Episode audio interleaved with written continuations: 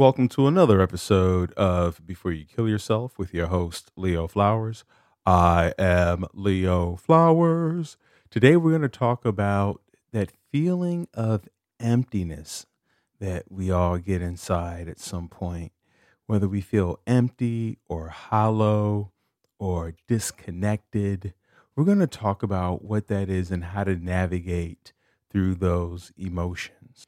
If you're like me, you've felt empty at times and made the mistake of trying to fill it with food, drugs, um, toxic friendships, you know, uh, just anything to avoid it, video games, just kind of trying to numb out from life, right? Trying to distract ourselves in, in any kind of way. It, it might even bleed into overworking or uh, some type of reckless behavior, just doing something for the sake of doing it, just to fill that void, whether it's healthy for us or damaging to us, whether it brings us closer to our goals or pulls us further away, whether it, it, it creates space between us and a family member. Emotional emptiness is something that is common. So many people have talked about it. Uh, Kanye West has talked about the emptiness and, and his mental health struggles, even with all of his success. Demi Lovato has a, a new um, documentary out about her struggles of emptiness and self worth.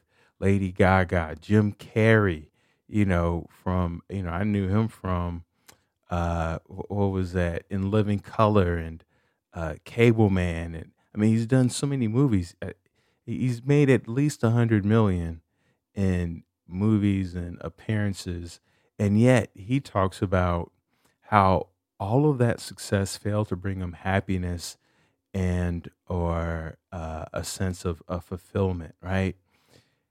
Even we we find it in art, we find it in literature. Uh, if you watched the movie Lost in Translation, that was a movie about emptiness that the characters experienced in a in a foreign country. Uh, Nirvana has a song, "Smells Like Teen Spirit." That's about teenage apathy and emptiness. If you've read The Great Gatsby, oh yeah, that that really delves into the emptiness of the American dream and the lives of its characters. So this feeling of emptiness is something that has been a staple of the human experience from day one. This is not something that is new to us or here because of social media or industrialization or, or, what have you. These are all feelings that people have struggled with since the beginning of time, whether you're talking about um, uh, Van Gogh, or even in the times of, of Jesus and Moses and uh, you know whatever religion you subscribe to, just going back to the dawn of man. So I bring that up because a lot of times we feel like we're the only ones experiencing this this moment of emptiness. For myself, I remember at my height, eh, you know, I just had I just had one of those great days. You know, one of those days where you just kill it like you in the gym um, you have great conversations you you have dinner with friends uh, you learn something you do something new uh, you got money coming in. Like you, you just are firing on all cylinders. And yet still somehow the emptiness the hollowness the the loneliness depression the the stress like all these things start to creep in and i'm like what is happening? And, it makes me feel like none of those things are enough right? Where what's the point of checking the boxes getting things done crushing it accomplishing if at the end of the day there's still going to be a part of me that feels empty? And I, I want to juxtapose the feeling of emptiness with uh, feeling heavy, right? Because when we feel heavy, uh, it can feel overwhelming. Depression, panic, anger can be weighing us down. Um, where like emptiness, there's like this uncomfortable lightness where you almost feel untethered or unmoored. Just it's completely uh, it can be like destabilizing, right? So, how do we deal? How do we cope with feeling empty, right? First, we got to sit with it and accept it. Accept that we feel this way. Um, we might be in a mindset of, I should feel like this and I shouldn't feel like that. No, I mean, when was the last time you asked someone how they were doing and they said empty or how they were feeling and they said empty? People don't respond like that. People say good, they go nice, it was fun. But rarely do people go, oh, I feel disconnected, lonely, hollow. We don't really respond like that because one, we're probably not even aware that we're feeling that way.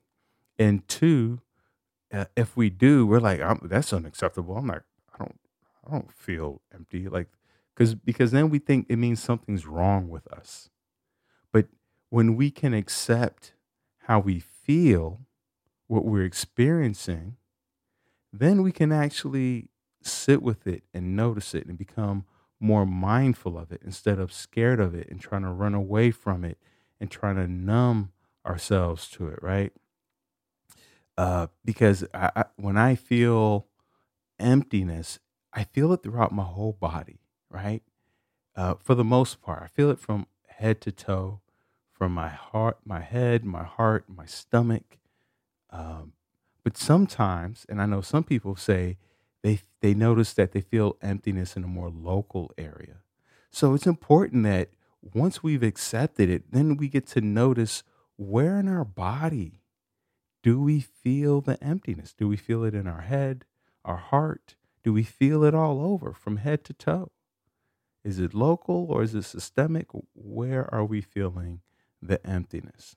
And then we can start to notice the feelings that come with that. Is it does it come with a tingling, uh, a, a, a, tightness, um, a jitteriness? Like what comes with the feeling of, of empty? Because nothing is more unjarring or more jarring than having an emotional experience and not knowing what it is, not being able to recognize it. Like, is my heart beating because of a panic attack or a heart attack?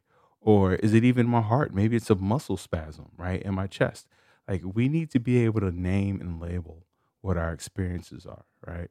So, first, we need to accept that we do feel empty. And then the second thing that we can do is begin to connect our emptiness. We can take the next step of trying to understand it, right? Asking ourselves, why do we feel empty? And when we do that, then we can learn about it and develop a growth process around it. When I feel empty, then I go, okay, do I feel empty because I haven't been sleeping well? Have I been hiding? and spending too much time uh, numbing out instead of really engaging and returning phone calls and showing up and following through. Like, what am I avoiding or what am I afraid of? What, what do I feel like is a threat to me? Like, to, to really understand it, to ask the questions of when did this feeling of emptiness start? Does it, do I usually feel this? Do I feel this every day? um, at a certain time of day? Are there behaviors that I think might be linked to feeling empty? Um, you know, just really doing our detective work and, and journaling can really help us uh, sort that out, right? The, getting to the why of why we feel empty instead of being like, oh, we feel empty and then uh, running from it, right? Because sometimes we may have had like recent losses or disappointments that have us feeling connect disconnected from our lives, um, and it uh, maybe our relationships don't feel as fulfilling as we thought it would be. This, you know, we may also discover we have a biological or mental health condition that leaves us predisposed to feeling empty. And this is why it's so important to, if this is an ongoing thing, to get some blood work done. Make sure your thyroids are in order, your uh, your hormone levels are normal, your kidneys are functioning the way they did. Because, yes, medical conditions can definitely contribute to a feeling of emptiness. Like there's something missing, that the, the things that I'm doing aren't filling the void. It could be a mineral deficiency, or, uh, you know, like you might be low on iron. There's so many things that can contribute. So make sure you see your, your doctor and make sure that everything is firing the way it should be. Maybe even go see a neurologist if you've had, um, you know, a lot of brain trauma or head trauma from playing sports. Eh, you know, because we know that this research shows that you know playing sports and having that inflammation of the brain that can uh, lead to apathy or um, uh, uh, I think anhedonia, where nothing really brings us pleasure, which then could, you know, lead us into the depression and that feeling of emptiness. So it could very well be a physiological reason why we feel empty. Um, but whatever the the possible hypotheses is, the important thing is that the explanation feels authentic and real, right? And the third thing that we can do is make sure that our thoughts, behaviors, and life experiences um, that there are that they are appropriate coping strategies for feeling less empty. For example, we may discover that whenever we feel empty, exercise makes us feel more whole and connected to ourselves. I definitely feel like that when I go for a walk. I, I start to feel, you know, at first I don't really enjoy the walk. I'm like, ugh, going for a walk. But about 20 minutes in, I'm like, I'm so glad I went for this walk. I start to feel taller. Um, I start zooming out more. My thoughts become lighter. I feel lighter. Um, and then when I come back home, I feel accomplished. You know, and it's also is like giving me a giving me some time to zoom out and think about the big picture. You know, when I'm home, I'm in front of screens for the most part, and I'm in the same routine and I'm not really thinking about the big picture. But when I get outside, go for a walk, that really allows me to zoom out. So, um, exercise, um, playing an instrument, sometimes that helps me to feel more connected because it gets me out of my head and more into my body. And then the next thing we can do is experiment with different strategies that might help us transition from feeling empty to feeling more whole, right? For example, we might decide that we're going to combine exercise, eating healthy, getting a good night's sleep, and then followed by connecting with someone close to us. Eh, you know, just having that thing that we look forward to, whether it's a movie, a play, um, cooking something. I've been watching a lot of cooking videos and like, oh, that's another way I can make banana bread, or that's another way I could make pasta or pizza. So having that thing that you look forward to, because the beauty for me of cooking food is um, it's active, right? It gets me out the house. It gives me uh, a task to focus on. I have to get the ingredients, um, and then there's chopping and dicing, and it takes quite a bit of time to uh, you know, get the ingredients, come home, prepare it, cook it, clean, and and then you know, then you have the the big joy of serving it to family and friends and and looking at their faces light up. So there's also service that is incorporated into cooking for each other. But, you know, even if you're cooking for yourself, I actually enjoy cooking for myself. Like I love it. I love to cook for myself. Um, I've I've always loved that, and I, I, just got used to it. My mom wasn't really home much when I was a kid.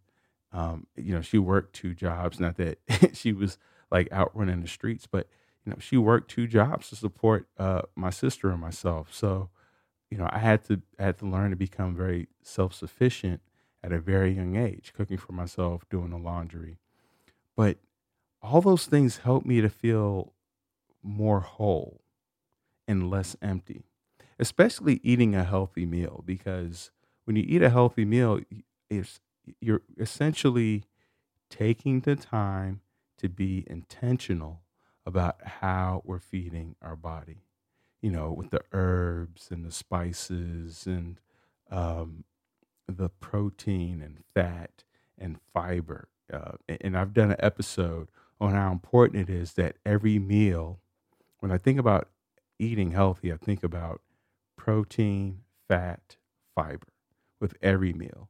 So my dinner will look like protein um, and fat coming from fish. So I might have salmon, or if I'm having white fish, drizzle that EVOO on there, that, that olive oil, right?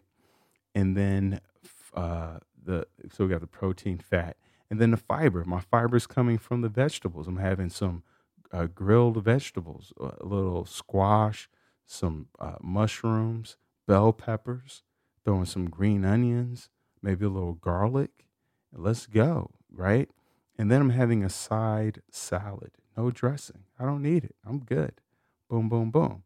Protein, fat, fiber. That's what a healthy meal looks like for me. You know, breakfast will be I'm having six eggs. That's right, six.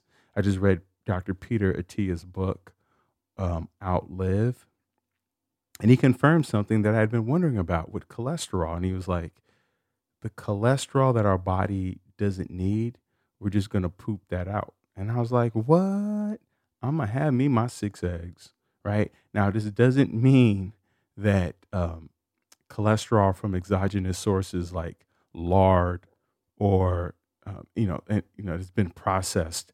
Our, our bodies are not going to be happy with that. But, but natural occurring cholesterol from eggs, that's the example that he gave.